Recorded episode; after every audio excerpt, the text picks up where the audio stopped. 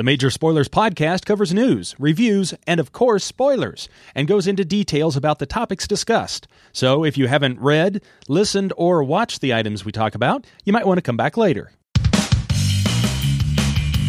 I'm Matthew. I'm Rand. And I'm Steven, and you're listening to the Major Spoilers Podcast, the podcast for pop culture and comic fans. In this issue, it's episode 1030. Do you know where your children are? Plus, Wally West seeks a new Flash. Brubaker and Phillips do it right, taking you through the night. And there's new music from some old friends. So if you know what you do, we're going to do it right now. But if you don't, we're still going to do it. I mean, it's it, we have a script and there's a whole play. It's a show. We're here. We're recording it. So you know, podcast on the air and the whole thing. And Major Spoilers loves you. Let's do this. All right. So. Welcome to issue 1030 of the Major Spoilers Podcast. Thank you for downloading and checking us out this week. Hey, we are joined once again this week from Rand by not from, but by Rand Bellavia. Rand, welcome back to the show. Yeah, good to be here. I am I've missed you so much. And uh, uh, you were scheduled to, to be in some shows uh, previously, but I understand your your schedule is super super busy. Yeah, But- and actually, yeah, I can. Uh, I was going to say, but you come with good news. I, I have lots of good news. Um, I was going to say I, I can. I I suppose. Do we want to start with the good Ookla news? Yeah, let's start with the good Ookla news. All right. Yeah, that we uh, Ookla has has been kind of back in action a little bit. We've uh, over the last three months we've released three songs Wow. through uh, so they call the Fump, which uh, is the Funny Music Project. Uh, it's a website that plays uh, twice a week. They uh, debut new songs by uh, you know musicians that tend to do nerdy and funny stuff, uh, and that and uh, and so we we've been releasing some songs through the Fump, and the most recent one is a song about uh, Invader Zim. Love that show. Uh, and this is a song that was done as a uh, uh, as a custom villain song for someone who supported our vinyl Kickstarter campaign last year, and uh, we were really happy with how it came out. It's uh, we uh, did the song working with a producer named Jeff Thomas, who we've worked with in the past, hmm and we've always been really happy with the results of it. And and uh, it really came through for us. It's got a real uh, kind of like a early XTC vibe to it, which uh, certainly makes me happy. Oh, very cool. So the last time you were on, you had just released the one from Gravity Falls, Yes, Um, the Bill Cipher the song. Bill Cipher song, which I just, you know, I stumbled across it. I had it on my uh, hard drive the other day, and I was like, oh, I forgot that uh, I still had this on my hard drive, and I was playing it, and it still holds up very, very much. Uh, this one, uh, you know, I think Invader Zim came out when I was in college or maybe post college. I forget uh, exactly. Um, it came out the same time around what Rugrats and all of that stuff was on. Yeah. Okay. Um, so uh, I may not have the greatest fondness for Invader Zim that everyone else has, but uh, tell us how fun this this song was to to write and perform. Oh, it was it, it was great. I mean, one of the things that you know, uh, you know, when Adam and I when Adam and I write, we start by kind of just talking about what is it we want to say about this character, what do we want to, and um, like whereas with the Bill Cipher song, I was a huge Gravity Falls fan, so I was Mhm. kind of like, hey, I got this. And while I like uh, Invader Zim, Adam was more of an Invader Zim fan, so it kind of like weirdly, it kind of started with him. And we kind of after like the first verse, we were both kind of running out of running out of steam and we were like, well, I guess we're going to have to go to Wikipedia and start, you know. But then Adam had the brilliant idea. He goes, why don't we just make it like a metaphor? Like when you, by the time you get to the chorus, let's make it, it's not even about Invader Zim. It's about a guy who, you know, basically his girlfriend left him and he feels like Invader Zim, you know, and then of course Mhm. the, the like underneath it all is you know like a lot of early Ookla songs it's it's back to like yeah she left you because you spend way too much time watching Invader Zim um you know it's the kind of the subtext and so it's kind of a throwback to the earliest Ookla songs that were all just kind of like more about like referencing pop culture as we talk about our romantic misery Yeah. and I should indicate, I should say quickly that it's totally a character. Neither Adam nor I are romantically miserable at this stage in our lives, so that is the good news.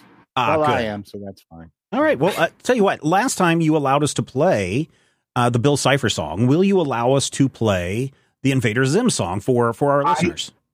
I think I will, and I hope they enjoy it. All right. Let's take a listen, everybody.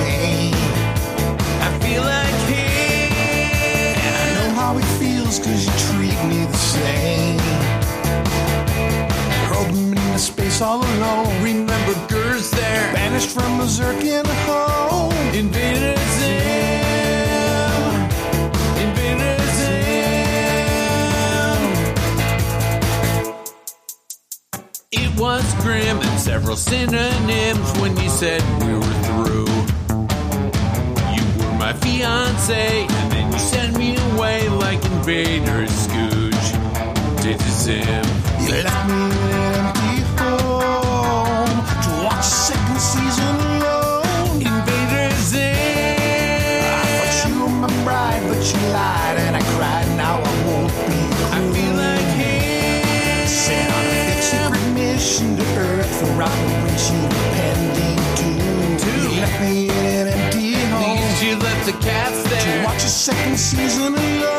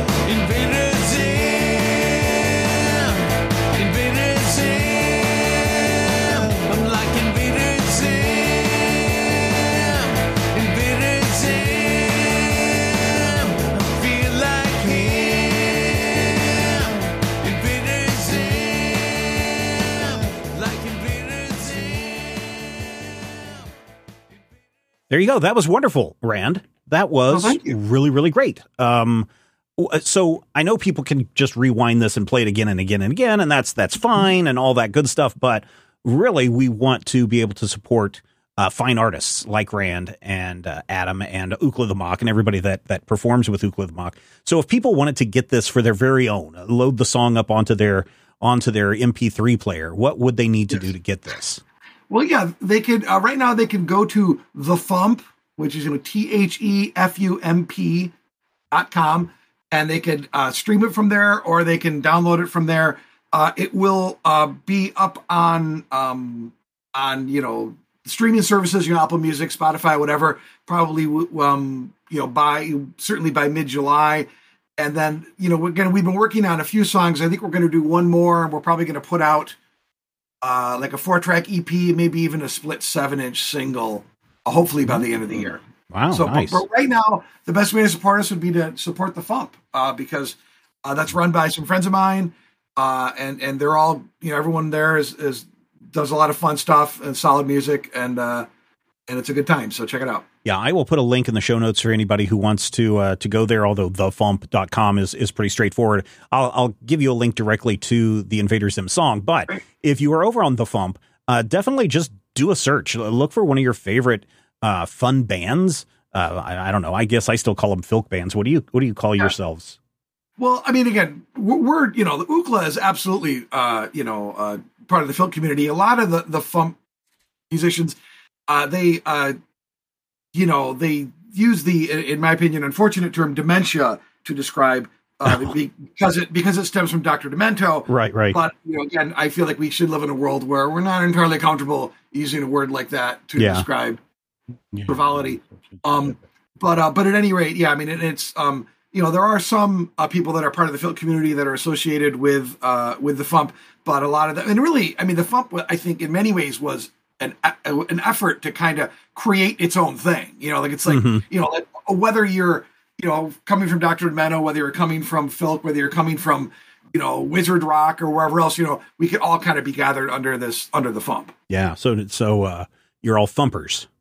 Yes, exactly. very and, that's- cool. and something that does come up a lot in our discussions is how frequently the word "fump" is used as a sound effect in comic books. Oh yeah, Right. yeah, very much so. Yeah, like we want the fump. Yeah. Give us the Yeah. fump.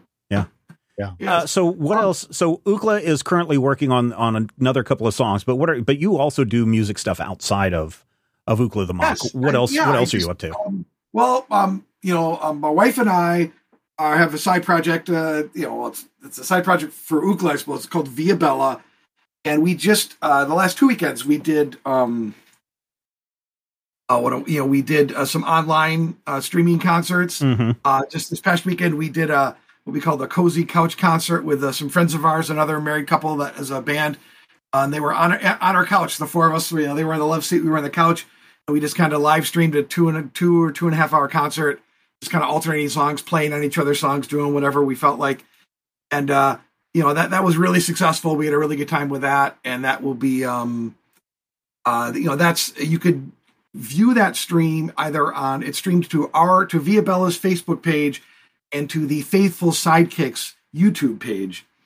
Um, and it's available through both of those. And uh, you'll be happy to notice, Stephen, that Aaron and I did perform Bill Cipher. Oh, nice. So I I It saw live a live concert debut of the Bill Cipher song. Very cool. I saw it when you messaged me today saying, "Hey, the uh, the Invader Zim song is out and and let's play it on the show."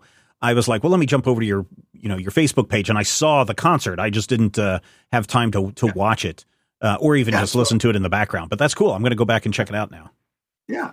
And uh, if I can talk about me for a little bit more, Oh, sure, please. uh, this is more comic book related. Okay. Uh, I can, as of as of today, I can actually announce that I will uh, I will be working as an editor on a forthcoming comic called Crashdown. Oh, nice. Uh, that's going to be written by Tom Garcia and Ryan Sargent. And you probably all know Tom as Comic Tom 101. Hmm. Um, a very, very well regarded, very famous, and well, uh, you know, trafficked uh, YouTube page. hmm Um, I know him as the son of Ookla's drummer Luis Garcia. Oh, nice. I've known Oh. Tom since he was at least 6.3 years old. Uh, and if you're an Ookla fan, you know the, that's another way of saying that Tommy is the Tommy from Tommy, um, uh, our song. And not to, well, not to bury the lead, but the art on this book is going to be by Ben Templesmith. Oh, very cool. Wow. And Now- it's coming out. It's going to come out later this year, hopefully uh, in October from Whatnot Comics. Whatnot Comics. Okay, I was going to ask if this was going to be a Kickstarter or if, if it was through a publisher or what. So, uh, whatnot.com is the place where you will want to go and uh, find it there. Crash Town is the name of the book. Okay. Um, and so I'm, I'm pretty, uh, pretty pumped about that. Have you already begun the editing on it, or are you Yes. um, still waiting for Uh, everything yes. to come in? No, we. I mean, you know, we, the we're finishing up the first issue. Okay, and this is going to be an Uh, ongoing then. Uh, well, it's going to be. Uh, well, right now, what we're planning is like a series of three issue series. Like it's going to be like three issues and then a one shot, like a larger one shot, and then three issues and a larger one shot, and kind of done like that. Very, very cool. And then uh, for people that are not in the United States, uh, you're going to Germany sometime between September and October. That is true. Uh, we are going to be. Uh, yeah. th- Then the we. This is um, um, Aaron and I. Um, and yeah, we're going to be. It's going to be. We're going to be in Germany for probably about two weeks, but the the the con itself is going to be. And I'm, I'm trying to. Find it really quick. Yeah, to look well because like the. uh and of course, I'm not finding it because I'm a it's uh, it, it's it's it's oh, I'm a bad person. Uh, oh well, I'm I'm, I'm panicking here because I'm on. No, that's I'm on- okay. Um, but it's yeah, it's gonna well, it's, it's like gonna be the the weekend that it's like the spills over the end of October into the beginning of November. I or, or I mean, sorry, September, like it's September 29th to October 3rd, something like that. Okay. And uh, and yeah, it's a Filk convention, and Aaron and I are going to be the guests of honor, which means we'll be doing uh, concerts, uh, you know, uh, throughout the weekend. And uh, you know, I, I was just talking about uh, with them about going to put together a couple of workshops, yeah, maybe like a performance workshop and a uh, and a writing workshop as well. Things, you know, so I'll be kept busy over over the entire time. So it should be it should be a good time.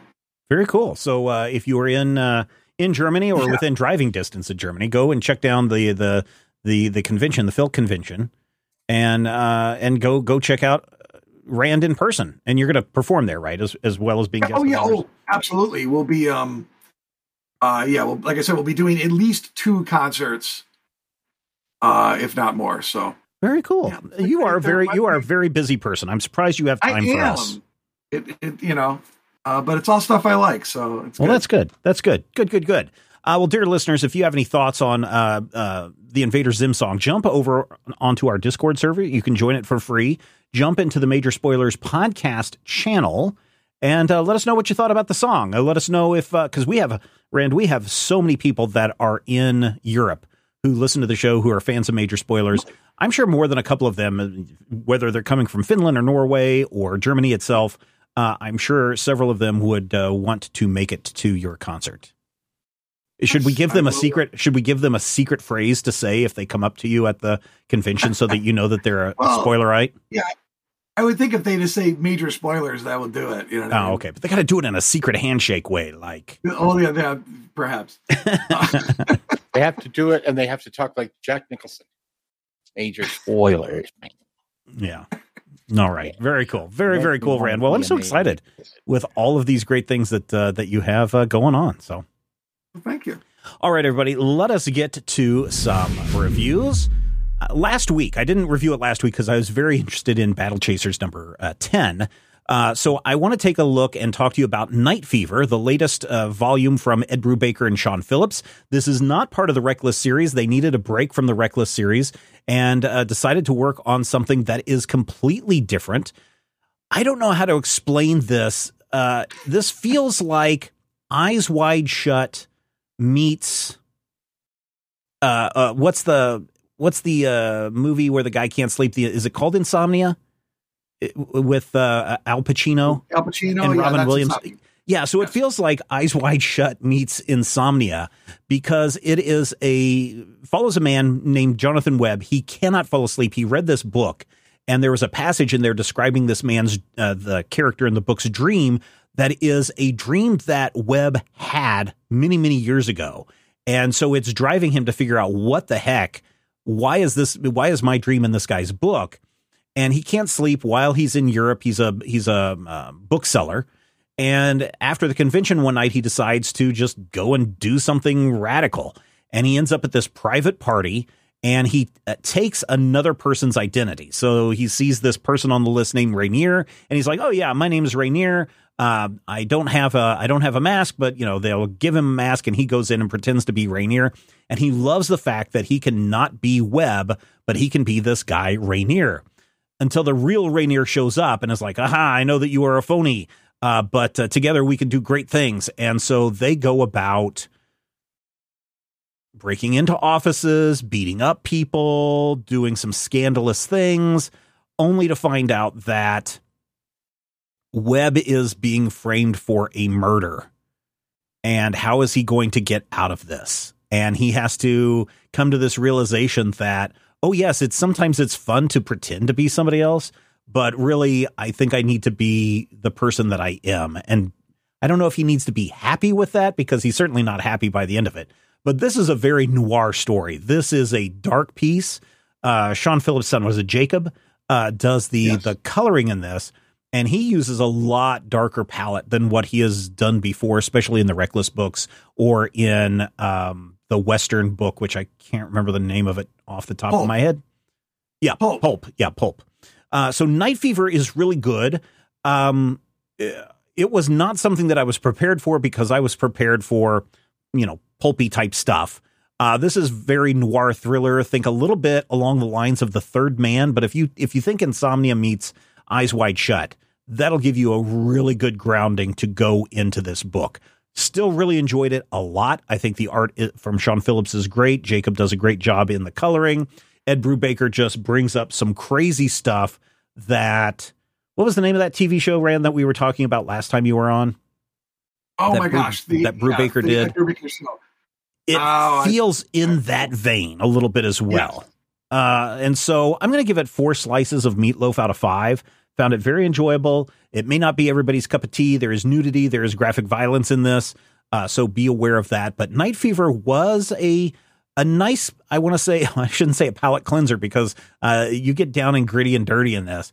But uh, I really enjoyed Night Fever for what it is. I don't think we're going to see a sequel to it. It feels to be a, a done in one kind of book. But uh, four slices of meatloaf out of five, I think, is uh, where it sits. Rand, did you have a chance to read this yet? I did. Um, yeah, and uh, and I, uh, I, uh, I, I'm right with you. I mean, I think four out of five is right because it's you know again, you know, asking me if I like the new Ed Brubaker, Don Phillips book is like asking my mom if I'm good looking. You know what I mean? Um, a very at the same time, uh, I could say that, you know it was great, but yeah, but I wouldn't say it was like my favorite of theirs. I you Yeah. know I certainly uh, you know uh, didn't enjoy this as much as I've enjoyed uh, um, the Reckless series, Mhm. but at the same time, uh, you know, uh, it's it's a great graphic novel, and if you're a fan of the type of story that Stephen was describing, then you absolutely are going to adore this. Yeah, yeah. I, I'm probably going to go back and read reread this a couple of times just because. Uh, and I think I'll have some different perspectives on it. But I, I for what it was, as it kind of washed over me, it was it was good. It was good. All right. Uh, another book that people have been very excited about lands uh, this week. It's Saga number 65 from Image Comics. Matthew, tell us all about this book. Well, I can't um, for two reasons. One, I don't want you to know from me what's about to happen, but I will tell you this. Uh, it really fascinates me how a book going on hiatus can cause it to seemingly disappear from the the quote unquote zeitgeist. And the return of Saga is something that I was super super excited for. And I didn't feel like I saw anybody saying, Hey, this is super, super exciting. Saga's coming back, you guys. And the people who did say it, I feel like aren't yelling every month when the book comes out. And I just kind of feel like, how is this possible? It's still as cool a book as ever. And at the end of issue 64, if you have been paying attention to Saga, basically what we know is that the two main characters of the book, one of them is super dead, and the other is on the run and just basically making her way across the galaxy with her two children, one of whom is a robot and the other of whom is uh, actually uh, two different people. So a, a biracial character with wings and horns, which is really kind of cool. And they killed somebody, and they killed somebody who, if I'm reading it right, was pretty important to this series, if only thematically. And so uh, when we got to the end of the previous issue, issue 64, a decision was made because the kids are trying to find a way to resurrect their fathers, uh, Marko and Prince Robot IV. And they think they have found a way to do it, but it's going to require them to do some things that yeah, um, how shall I put this, are probably evil, but at the very least questionable. And of course, their mom would not approve it, but she also doesn't know that it's going on. Uh, saga number 65, first of all, is still beautiful. Uh, honestly, if I ever explode and somebody needs to draw my life, uh, please get either Fiona Staples or Mike Allred, or ideally both, because I mean, they're going to need big paper. My life is big and stuff of, of that nature. But more importantly, it's still as complex, it's still as interesting, it's still as real a narrative as it's always been. And I was trying to remember when Saga number one came out because it seems like a hundred years ago. It seems like a time when we were all reading like fables and we were reading books that are also, you know, gone. Although, yes, fables did come back. I, I don't know if you did Did you read fables, Rand? You know, you I, I, I, I, I didn't. I read a couple issues and it just didn't capture me, which is a terrible thing to admit out loud. But yeah, mm-hmm. It does Right. happen, you know. And the original, apparently, Saga has been around for just about 10 years. So 65, uh, if this was Marvel Comics in 1994, has a five on it, and it would be a big uh, event issue. and it would have like a shiny cover with maybe embossed uh, glow in the dark flying silveriness. And I mention this because, again, I'm not, I'm, I, I don't want to hint because I hate it when a book like this gets you a twist and then it, you know, somebody's like, hey, So what you're Did you is there's a twist. he was King Arthur all along. Or, you know, you get to the point where it's just like, it was his sled. Um, Bruce Willis is dead. You know, all of these moments, you do have um, a little bit of a, oh, what's what I'm looking for? Sort of a, a difficulty, for lack of a better word, or a, a dichotomy when you're trying to tell somebody about a book that you like, but you also want them to be surprised by the thing, the thing that has happened. So be aware. These are the things that I absolutely want you to know. The children are trying to resurrect somebody. Uh, character got their head blown off. Uh, Alana may or may not be shipping out in 12 seconds for the for the rest of the world. And most importantly, Vaughan and Staples are still solid. Now, I do have my usual, not even complaint, but my usual problem with Saga in that every time an issue comes out, I read it, I go, wait, who in the world is that? I go back and I read the previous three so that I have the context and go, okay, that's who the world that is. And then I have to read it again. But then I'm like, wait, I noticed something else. So here's the the real steel deal of saga number 65. It's drawn beautifully. The solicitation says everything is going to be fine. And that solicitation is an absolute lie. Uh, three and a half slices of meatloaf. This is a good book. This is a book that both infuriates and frightens me. I feel like if you've been reading Saga recently, you'll like it. If you've been reading Saga from the beginning, from the very beginning, you're going to have a love hate relationship with it, as I do. And most importantly, don't read reviews because those reviewers may tell you something. Go read the book and then come back and say, Oh, Matthew, you're so good at this. You're so good at telling us to go read this book. Three and a half slices of meatloaf for Saga 65. And you, you're listening in the future. You know what I'm saying.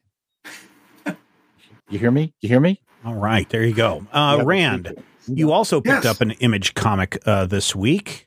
I hate Yes. Fairyland number six. Yes. And this is uh, issue six of the second volume of I Hate Fairyland. The first volume was 20 issues long. Uh, it was written and illustrated by Skottie Young, and it ended in 2018. So uh, this is kind of an unexpected return. Um, uh, the story of I Hate Fairyland is uh, there's a uh, six year old girl named uh, Gert who finds herself uh, trapped in fairyland and goes on an adventure. She has to, you know, she's sent off, uh, very Wizard of Oz like, to find the key that will allow her to return to the real world. Um, unfortunately, Gert is is not very good at finding keys or deciphering clues or solving puzzles or, well, really very smart at all. And so, 27 years later, Gert is still trapped in fairyland, and she's trapped in the body of a six year old girl, and she's become an utter and complete sociopath. And that's pretty much I Hate Fairyland with really funny, cartoony art by Skottie Young, um, and, uh, and a lot of excessive violence drawn, you know, humorously. Um, at the end of this 20 issue series, Gertie finally made it home. Um, but in the first storyline of the second volume, an adult Gert found herself tricked and trapped once again in Fairyland. Um, I tried to warn you that she wasn't very smart. Um, uh, and uh, this issue, which starts the second storyline, it reunites Gert with her former Fairyland guide, Larry, uh, a, an insect, a very Jiminy Cricket type insect. Um, and of course, it supplies, uh, a, a, you know, as we get every issue, another massive dose of cartoon violence. Um, this issue felt a bit like a placeholder issue to me. Uh, it, it- you know, it wasn't really doing it for me as much as the previous issues in this volume. Um, but like as I was reading through it, I was like, oh, you know, this is just just okay. But man, the the last page after the, the review on the last page, I would say that all sins were forgiven. Um, it ha- it's this, this visually, it's one of the most entertaining last pages I've read in a bit. Um, and uh, I guess the major spoiler is that there are time travel shenanigans, and I hate Fairyland is going multiverse. Nice. Um, the idea is that that uh, the king of Fairyland, who took over because his sister was killed by Gert in the first volume, wants to get rid of Gert and realizes that the only way to do that is to get Gert as a child from an alternate universe to come and kill the adult Gert. So, uh, you know, things are set up uh, for a pretty fun uh, storyline moving forward. Um, like I said, yeah, I mean, if you've been if you've been reading this book, you know, you're certainly going to enjoy this issue, and you're going to enjoy what's coming. I would imagine. If you're new, uh, I would recommend going back to the beginning. But if you were to start with this issue, you're not going to be too lost. You know, I mean, I, I wouldn't say this is the the best put foot forward for the series, but you know, you could certainly pick it up and and, and figure out what's going on. Uh, one change from the first volume uh, is that Skottie Young is no longer illustrating the book. Brett Bean is illustrating the book in a very similar style, um, and the artwork is fine. Um, and like I said, it, it's it's not a jarring departure from Skottie Young, but through no fault of Bean's, I prefer Skottie Young's artwork. I, you know, I'm kind of a sucker for Skottie Young. I think he's great. Um, I would give this three out of three point five. You know, three and a half out of five slices of meatloaf. Uh, if you like stories that satirize fantasy tropes while still managing to honor them, uh, or if you like comics with an emphasis on comedic peril, then this is a comic for you. Very good. Very good. Thank you, Rand, for that. Thank you, Matthew. And thank you, dear listener, for everything you do to be a part of the Major Spoilers podcast. Listen, if you have not become a patron over at patreon.com slash major spoilers, now is the best time to do it. Why? Because uh, we could uh, we could uh, use your help to keep major spoilers going. Uh, the podcast, the website, uh, all the things that we do, putting food into people's mouths. Because uh, hey, uh, we do a lot for uh, the community, and we're hoping that you can help us out as well. We didn't have any new patrons uh, this week, but if you do sign up and become a member at the silver level, you will get access to the Major Spoilers podcast pre-show. And this week, I give my initial non spoilery thoughts on the Flash movie. And you're saying, oh, well, why did you do that? Well, number one, not many people saw the movie in the movie theater. So some of you may still be waiting. Uh, but uh, it also may have a little bearing into what we are about to talk about in our trade paperback this week. So what are you waiting for? Patreon.com slash major spoilers. If you're still sitting on the fence going, eh, I don't know. Hey, listen, you can go and check out a five minute preview of any of our audio posts that we put up there, uh, just to kind of give you a taste of what you can expect when you become a full patron at patreon.com slash major spoilers. I did not become a huge Flash fan until Mark Waid took over as the writer of The Flash and really gave us a very fresh look on Wally West, really moved him from Kid Flash into what we think of as Wally West today. Or wait, uh, maybe I should say what we think of of Barry Allen today is all because of all the work that Mark Waid put into the Wally West character back in the the 80s and 90s uh, because uh, because really everybody has just lifted Wally West stuff and turned it into a Flash TV show, poured a bunch of it into uh, movies and and other properties. Uh, and so, if you're wondering where things like the Speed Force comes from, or uh, where um, you know uh, characters like uh, Impulse comes from, it all is thanks to Mark Waid. And so, this week we're taking a look at the Flash Terminal Velocity. This is an interesting, interesting tale. Uh, this volume actually contains not only the six issue Terminal Velocity storyline, but also has an origin story for uh, Wally West, as well as a uh, supernatural werewolf story. And I forget what the last one is. Uh, uh, it doesn't matter. They're not as good as Terminal Velocity. so It has the, I believe the flash number is zero as well. yeah, that's the that's the retelling of the of the origin story. Um, it's the very first thing that you read in there. Terminal Velocity has Wally coming back from who knows where, um, and coming back a changed person. The faster he goes, the more he is being lured, being tempted by this thing that he can only describe as some kind of uh, of an energy uh, beyond the speed of light. Uh, that's drawing him in. In this terminal velocity, they don't come out and say speed force. This will come out, I think, in the next volume. But it's the speed force that he's that that Wally is talking about. Um, at this point, Impulse has already made his appearance, and he is trying to f- train Impulse on how he's supposed to be a hero. Max Mercury is around, Johnny Quick is around, Jesse Quick is around. This is where we get this whole Flash family uh, really starting to build up, and where Waid is really stretching his legs and allowed to kind of run with everything that is about to happen to Wally West and the entire Flash family. Heck, Matthew, we even get an appearance by our favorite beefcake, Chillblaine, in in one of these issues. Yay, Chillblaine. Explains So much. hate Chillblaine is the worst. Fortunately, Chillblaine goes down pretty quick.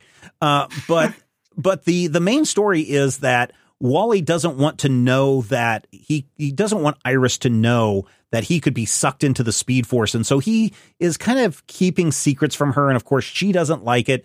Meanwhile, they're both trying to investigate and figure out what is Kobra doing in Central. No, they're not in Central City. I, I guess they're Keystone, Keystone. City uh, in this Yeah. issue. And Central uh, and Keystone are twin cities at this point, separated Yes. by the river. Yes. Uh, and in this case, Kobra uh, is using all of the natural energies, both geothermic, wind, and solar energies. Wow. Uh, all the way back in 95, uh, a progressive city like Keystone is using solar and wind. Suck it, Ron DeSantis. Um, and and Kobra is harnessing all of that power to set off a series of earthquakes that will ripple across the entire uh, United States, but I think the entire world, and bring everything crashing down, which will allow Kobra to reign supreme. Uh, this then forces everybody to team up and try to take down Kobra in the process. Uh, Barry may have figured out a solution, or maybe he hasn't. Maybe Iris will die. Maybe she won't. Eh, she won't. Linda. I'm sorry, I Linda. gonna say, you just you just switched to Barry and Yeah, Iris sorry, there. That sorry. Uh, Wally and We, Iris. we've also seen this on TV. yeah, the, yeah, this is so. Yeah, that's the thing is right.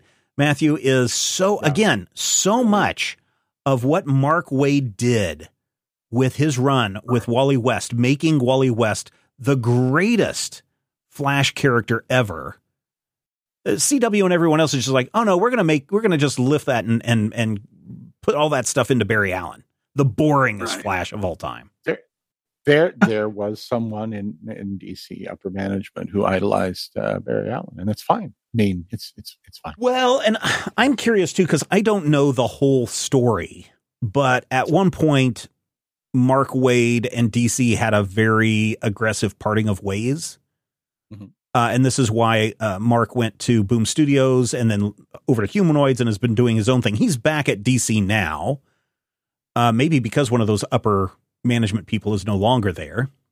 Mm. Uh, and this is also why we get these volumes that are being published by DC, because for the longest time, DC would not collect Mark Waid's Flash run. And now you can get his entire run in, in omnibus form. So maybe that's part of it is uh, some upper management person was like, yeah, screw Mark Waid. We're just going to do all this with Barry Allen. I mean, I I don't I, I don't know either way. I can say this: um, when you are reading a Waid Flash story, you really are reading kind of the building blocks of Flash from probably 1992 to about 2009. easily a decade. It's easily a decade, if not more.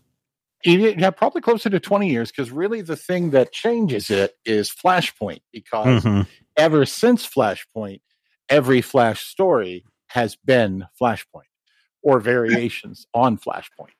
And, you know, I say that with love. You know, it happened to Green Lantern too, at the point where we had seven Green Lantern Corps. every single story for about 10 years was about that. And then people are like, but okay, what what else is going on? They're like, nothing. You, you got seven corps in Flashpoint, and that's that's what you got. But I really like these because a I was reading the Flash Mhm. uh, when this when this came out, but Yeah, me too. it's also it's a time of Flash that I really love. The, the it is a time of Flash which I quite enjoy, uh, not just because of Waid, but because of Sal Larroca. hmm Because Sal Larroca picked up from um, what was his name? Was it Humberto Ramos right before Sal Larroca? I don't. I don't was it Mike remember. Ringo. Uh, No, as Mike Ringo uh, was doing a bunch of stuff with that. Um, Humberto Ramos came in and really started with, um, what, at least when I saw it, with Impulse stuff. book. Yeah, yeah, yeah. And and and so I should point out, and this is uh, this is kind of funny, is that when Humberto Ramos started doing the Impulse book, he started doing all the exaggerated features on everybody, including Bart's giant feet. Not once in this entire volume does Bart have giant feet, and I really appreciate That- that. That's because Sal Larroca didn't draw giant feet, and Mike Wieringo drew large feet. I mean, he drew a kid who was a gangly teenager, even though he's Mhm. only two. But Yeah, but the Yeah.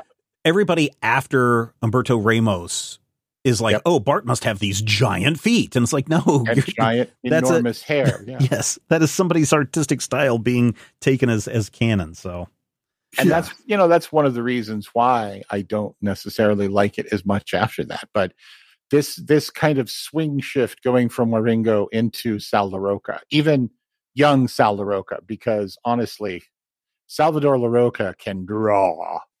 Yeah. Or could I have have. to He say, though, passed I away think- just recently. Uh, Oscar Jimenez took over for the Dead Heat storyline, which I thought looked great too. mhm, yeah. Yeah, he did good. And um, oh, what was his name? Travis Charest was in there for a Uh, while. yeah, I think there's one. Uh, there's a one shot in here that is done by a different guest artist, real quick, just like, hey, for this issue, so and so is Yeah. jumping in. It's, it's Carlos Pacheco. Pacheco, that's what There it is. you Yeah, go. Yeah, but I was saying, like, you know, like that's he's hardly just a jamoke, you know what I mean? right, right, right. Yeah, no, they've got. I mean, they've got great artists in this. Now, uh, you know, the Flash at this point is not you know DC's biggest title, but I would say with Mark Waid's run, culminating with Terminal Velocity, this is the Mhm. thing that moves Flash up into what I would probably say the top three, if not top four, character books that DC is putting out: Batman, Superman, Wonder Woman, and the Flash. I wouldn't even put Green Lantern up uh, to this point Certainly yet. not in Well, one of the things- No. you No. know, as someone who was there, you know, reading these at the time, you know, we have to remember that this is particularly like, okay, if you're, uh, you know, reading this story, coming to this story from today, you know, in other words, if you're going back to this, not, you know, having, you know, someone who's kind of been reading comics over the last, you know, five or 10 years, and you're going to go back to this, you're going to find that it's overwritten. You know, Yes. the words per Yeah. panel ratio Yeah. is high by today's standards. Um, and and the reason I bring this up though is to say that you need to understand that this time, uh, you know, like like you know, like in my lifetime, comics have gone from floppies and that's all you get Mhm. to uh, a consistent, uh, you know, collection that you could look forward to to available digitally forever and ever. on Amen. Just like TV went from broadcast and you're never going to see it again to you can buy it on DVD to it's streaming somewhere you can check it out. You know, Mhm. uh, it's the same same pathway. But what we have with Terminal Velocity is an early example of a branded storyline from an ongoing series that was Mhm. popular enough to be collected almost immediately. Yeah. And, and in many ways, Terminal Velocity is kind of like the poster boy for for the non-major event storyline that got was put into print as a graphic novel almost immediately after the last issue ran Mhm. and, and so in some ways it's kind of like you know it's important outside of the story itself just for kind of making it clear that oh you could make a lot more money you know if you've got a story that's getting a bit of buzz Yep. you know if you put it in a collection quickly you could make a, a ton of money um, but we need to remember that when mark waid wrote this he didn't he had no knowledge that it would ever be collected Right. which is why you get summations of previous issues Right, right. you know, kind of crammed into dialogue, you know, and that's stuff that, you know, it's it was kind of an editorial mandate because otherwise someone picking up an issue, you know, they couldn't go back right. to the Well, earlier issue. Well, know. as you know, Rand, uh, one of the singers of the folk band Ookla the Mok, I, Matthew, one of the hosts of the Major Spoilers podcast, was reading comics in 1994. And I can tell you that in 1994, these comics, Rand, uh, one of the singers of Ookla the Mok, do those kind of recaps. All right. And I'm telling you to stop talking. about comics. I've been saying that for years, Rand. So I mean, it doesn't doesn't help. Uh, and no, I said, but you're absolutely week you right. Call me and you say I can't hear your audio, and somehow it's my fault. You you are absolutely right, though. Well, it is, but uh, you're absolutely right, Matthew, in that that is part of, and, and also Rand, that is part of the method of storytelling, right? That you have to Yeah. keep, catch people up, and at least once you have to say that is Bart Allen. He is the you know the Right. silliest boy alive, Yeah. and that The is Jesse Quick, the fastest My mentor, the original Flash. Yeah, and yeah, so yeah, technically my cousin, and that's Jesse Quick, the fastest woman alive. He's the a- master of speed. yeah, yeah, yeah. And but I like that. I to be honest, even going back and rereading this today, oh, it gave me some nostalgia, and I love. I love that stuff where he's like, "That's Max Mercury, This the Zen Master of Speed," and, and it's re- interesting too because in the Terminal Velocity, the six issues, uh, Max Mercury has just appeared on the scene. So it's interesting Right. that in that six issue arc, when Max is appearing, you can see Mark Waid kind of tinkering with what do we call this guy? until you get up to the point, you know, where you get the you get the Max Mercury uh Quicksilver um I guess you can't call him Quicksilver, but you get that Right. kind of like flashback story. And then like the very next time he's like, oh, he's some kind of Zen master of speed. And then from there on, it's Max Mercury Zen master of speed. Right. And it's just like, wow, that's that's cool to just see Mark kind It of clicked. yeah, to kind of tweak Yeah, and and pull it. Yeah, and if you guys, if you know anyone out there, if you're not familiar with Mark Waid, I mean, First of all, This is welcome gonna- to well, this- comic books. My name's Matthew. yeah, yes. Well, no, but I'm saying that you know, this may sound dismissive, but like, he's such a solid writer. Yeah. You know what I mean? Is like you know, like it's just he just he has such a deep understanding of story and plot structure and character and pacing. And and it's just like there are a lot of great comic writers who have really good ideas and are really good writers, but they don't have those things necessarily. You know, they need an editor to kind of, you know, keep them in line with that. And Mark Waid was that editor before he was that writer. hmm Now, You know, Matthew, he was you know, he edited Grant Morrison's Doom Patrol. yeah, Matthew People are was, like, why why can't Grant Morrison write like he wrote Doom Patrol? Because Mark Waid isn't editing. yeah, yeah, yeah. Was the whole "My name is Wally West, I'm the fastest man alive"? Is that a Mark Waid thing, No, that is actually um or is that a Bill Gardner? Willingham. Oh, okay. Mike Baron? Did Mike Baron put that in, or was that I- was that? I want to say it was Willingham. You know, it may have been Baron. I would actually have to go back to Flash Volume Two, Number One, and I was see. just thought that that was- the Loebs, right? It started showing up in Willingham, or at least You mean I William remember it Mr. showing up in Loebs? Willingham. You Yes, mean him. was- My bad. Bill Loebs. Yes, William Yeah, yeah. Messner Loebs. who took us. Thank you, Rand. Yeah, Yes. I just always like I always like that introduction. Then again, when you see it in in modern day with Barry Allen, my name is Barry Allen. Uh, it's so much. Yeah, It's so much. not- it's- It's so much better when Wally West says it in these pages. I don't know. This is uh, so much of this. Again, uh, as I talk briefly about little spoiler alert for the Flash movie, Mark Waid gets no credit anywhere in the Flash that- movie that- that's the worst. as I'm as I'm reading as I'm reading this, and here's the Speed Force. It's like this is the genesis of everything that Flash, the character, has become for the last twenty, almost thirty years. It's all right here in this book, and it's like, oh, this was so good. And then you find out that Kobra is the big bad, and you're like, oh, this is what the CW series was missing. They were missing an ongoing villain group called Kobra that they could keep bringing back into the TV series again and again and again. And it's just like, ah, there's so many brilliant bits. Uh, again, uh, super fast werewolves aside, uh, later in, in this uh, book. Yeah, I and, well, yeah, and another, and again, I, I guess I'm I'm like context guy for this this for this week, but I mean something else again. I think we need to remember is that Waid's Flash, the you know it, you know this storyline, but really his entire run was kind of released into the post Watchmen world of like overly Yes. dour superhero comics. You know, Right. you know these comics where you know at this moment in time, being adult meant being dark. Mhm. And this book is not dark. There, there is peril, there are consequences, there is danger, but it's not dark. Ultimately, this book, for all of its good, for all of its plot, for all of its, you know, uh, you know, for all the interesting nature of the story, it's ultimately a romance comic. Yes. You know, like Yeah. the main thing about this comic, it's about, you know, like like the, the relationship of Wally and Linda is the heart of the comic. You know what Yeah. I mean? It- Yeah. And again, it doesn't, you know, and it obviously there's enough plot that if you miss that or if you don't care about that, there's more than enough to keep you occupied. But really, the heart of it, that's what it's a story about. And that's just that wasn't happening in certainly in DC comics. I mean, this this was the book that created the counter revolution of well written, character driven superhero comics in DC. Here's You know, the thing that I- Eh, Here's the thing that I liked about Mark Waid's run on Flash is you're right, Rand. You did get the adventure part, and and certainly Terminal Velocity was just nonstop. We must stop Kobra. Kobra has done this. Ah, you know, ah, uh, you know th- that kind of stuff throughout. But you're right. The the quiet moments where we get to see Wally's life, like. I, you know, there's at one point where he's like, I need money to buy my house or to refix up my house, uh, or just his relationship with Linda and the issues there that are ongoing as they are going from dating to moving in together to getting married to having kids, all of that stuff.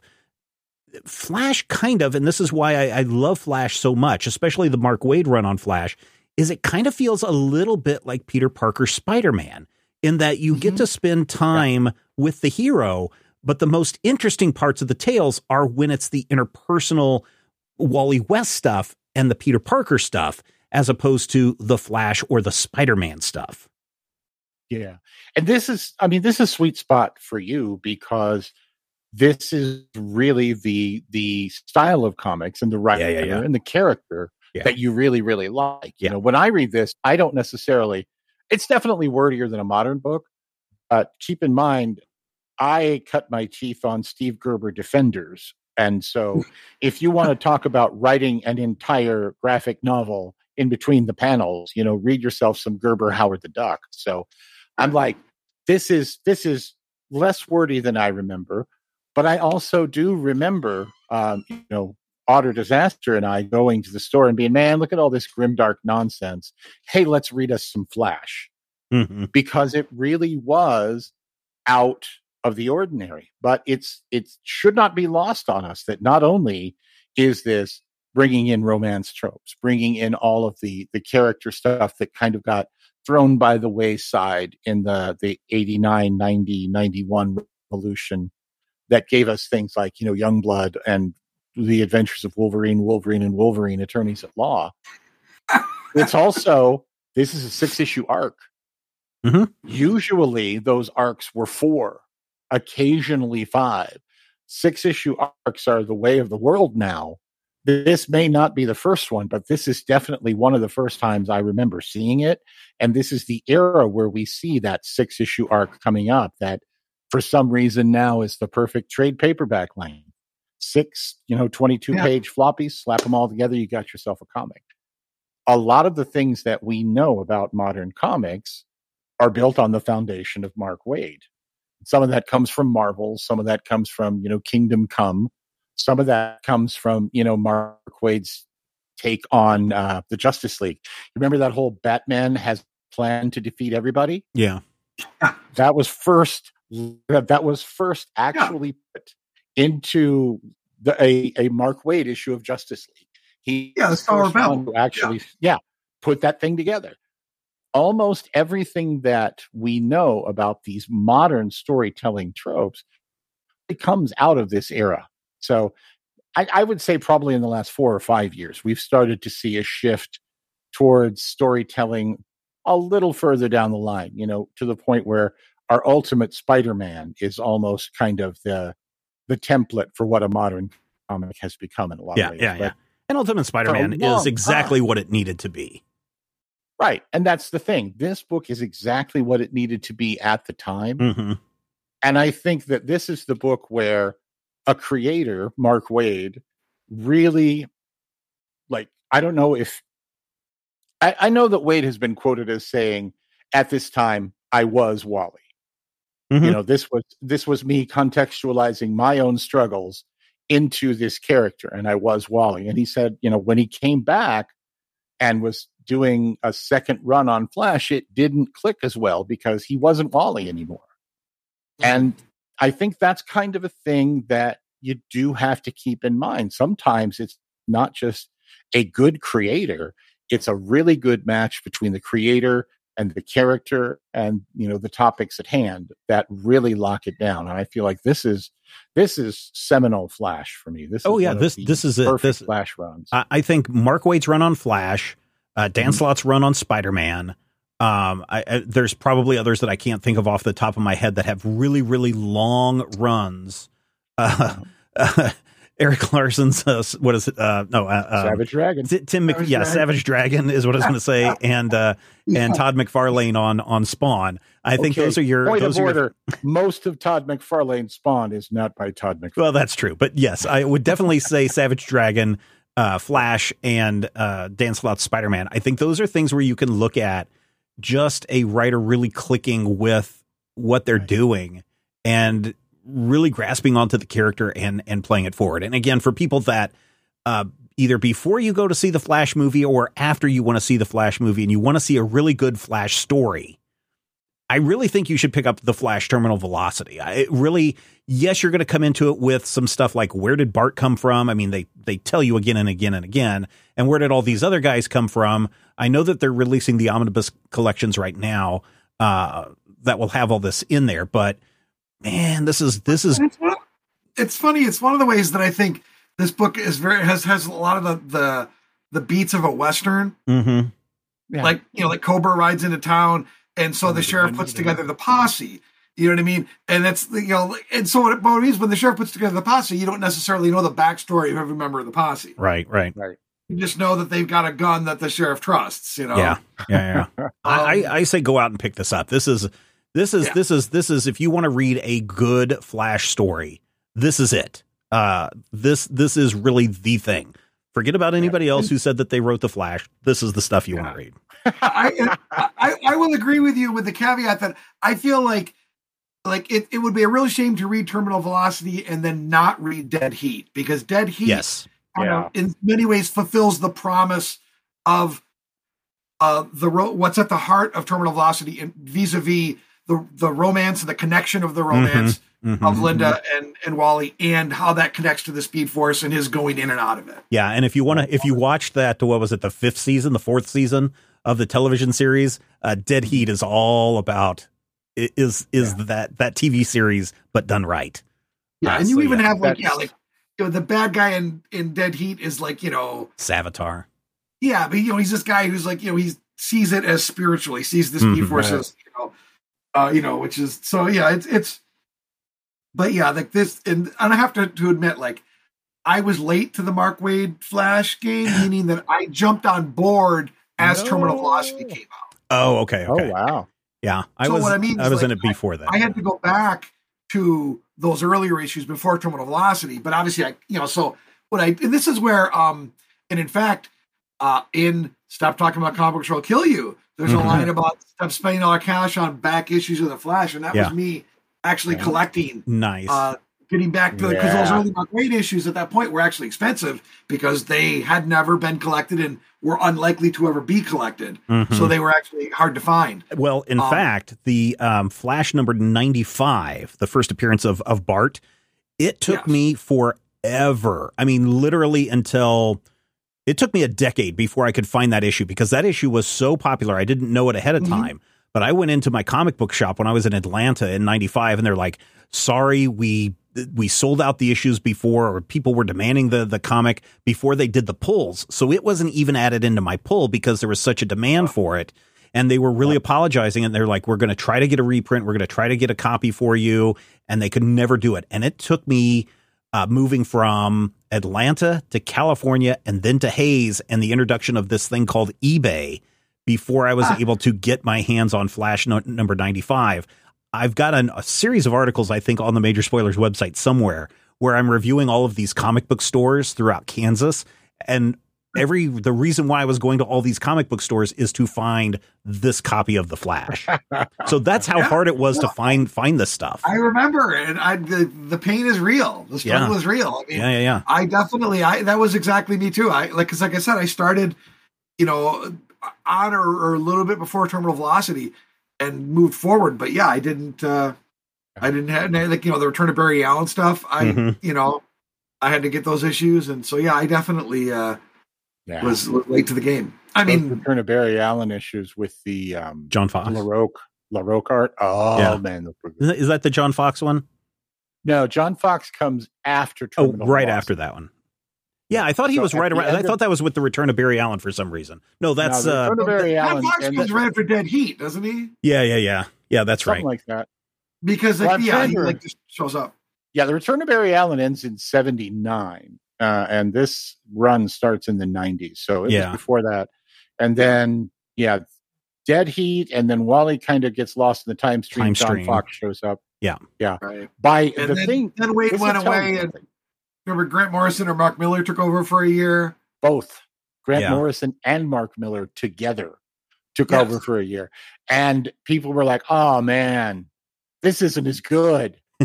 and you know when when Millar and Morrison together come in and do your encore, you know, okay, so imagine you go and you're like, "Hey, this is a really great Indigo Girls concert.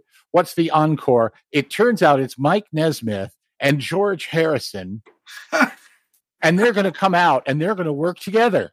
And you're like, oh man, that's amazing.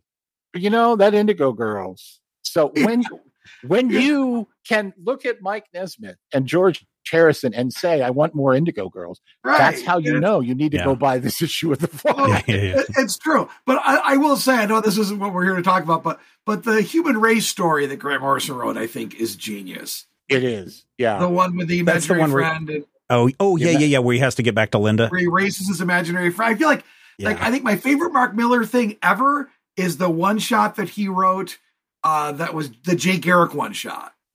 oh, yeah. that is that's my a- favorite Mark Millar story, bar none. But but I think the best of that year of Flash stories was that three issue Human Race, and it's and Mhm. they've and you know people they, it's kind of been clear that like they were like Grant Morrison wrote the Human Race three, you know, and that we know like they were they weren't writing together is my Yeah. point. They were Yeah, kind of like vaguely plotting together and then you know separating things out. yeah, you could you can kind of feel that, especially Oh yeah, you, you, know. can, yeah. You Yeah. can tell the difference between you know something that that Grant Morrison wrote in in a, in a you know a beer drinking conversation Grant Morrison had with Mark Millar that then Mark Millar turned around and wrote. Mhm. Yep. And you know, it's that that uh, it's Flash 134 is the Garrick story. That also made it into the Flash because that's the one where the thinker is dying Oh, right. Yes. Yep. and Mhm. Jay is trying to find his old thinking Yes. cap. And Jay's like, you know, we tried to beat each other to death in 1944, thinker. But I'm at the point now where we're both old men and we're friends. I'm going to try and help you cure whatever terminal disease you have. Because Wally, I think, had broken legs or something after Dead Heat. Yeah, after Dead Heat. no, it yeah. was it wasn't dead heat. It was like something stopped, like absolute stop or something. Oh, that was um, where he lost his connection to the Yeah, Speed Force. Was Yeah, that emer- it? Yeah. emergency stop. dead stop, yeah, What? something. No, emergency stop was the first storyline of the Grant Morrison Mark Millar The- run. Ah, okay. Morrison. Okay, the Millerson, if you will. yes, Uh, Here's yeah. the thing. One of my Don't pass up on Mark Waid comics, ladies and gentlemen. yes, yes, absolutely. Don't sleep on the Waid. The Waid Flash is what we're saying. Yeah, no, this is this Yeah. is a book that you need to pick up. Uh, I, I I really think so. Uh, Rand, would you agree? Oh my gosh, yes, yeah. I mean, it's like I said, just you know, if you're not familiar with comics from this time period, you know, again, it's by by modern standards, it's a little wordy uh, and a little a little bit repetitive, but I mean, the story is well worth it, and it's not. And as as Matthew said, there are so many worse examples of this. So, Mhm. Matthew, Yeah. final Fine. thoughts? Oh, definitely pick this one up. This, the, I mean, there are stories in this volume, Terminal Velocity, that are not as good as the main six issue spine, but none of them aren't good. And you get to see several of 1995's best artists doing cool things. And you get to see Waid not quite at the peak of his powers, but it's the young Waid. And like every single issue, you can see him getting his footing that much stronger and really locking down this character, the Wally Linda relationship, everybody in Keystone City. And, you know, it's got Jay Garrick, which anything with Jay Mhm. Garrick sold, sold American. I'll buy Yeah. it. Very good. All right. Thank you, Rand, for joining us uh, this week. happy to be and here. Matthew, thank you again.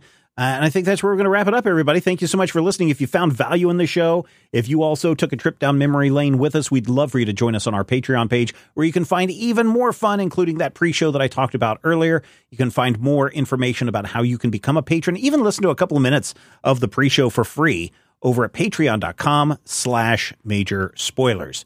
Next week on the show, oh my gosh, uh, Indiana Jones is coming to theaters, and we're going to be uh-huh. taking a look at Indiana Jones and the fate of Atlantis. Why? Because we know that you love comics, and we do too, and we will talk with you soon. Stop talking about comic books or I'll kill you.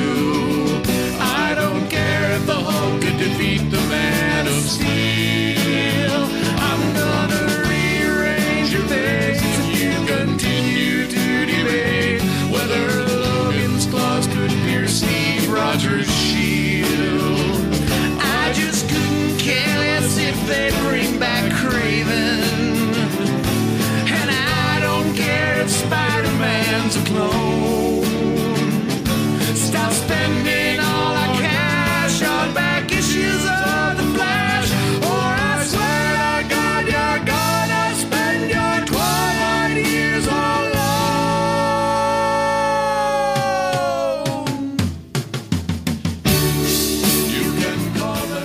This podcast is copyright 2023 by Major Spoilers Entertainment, LLC.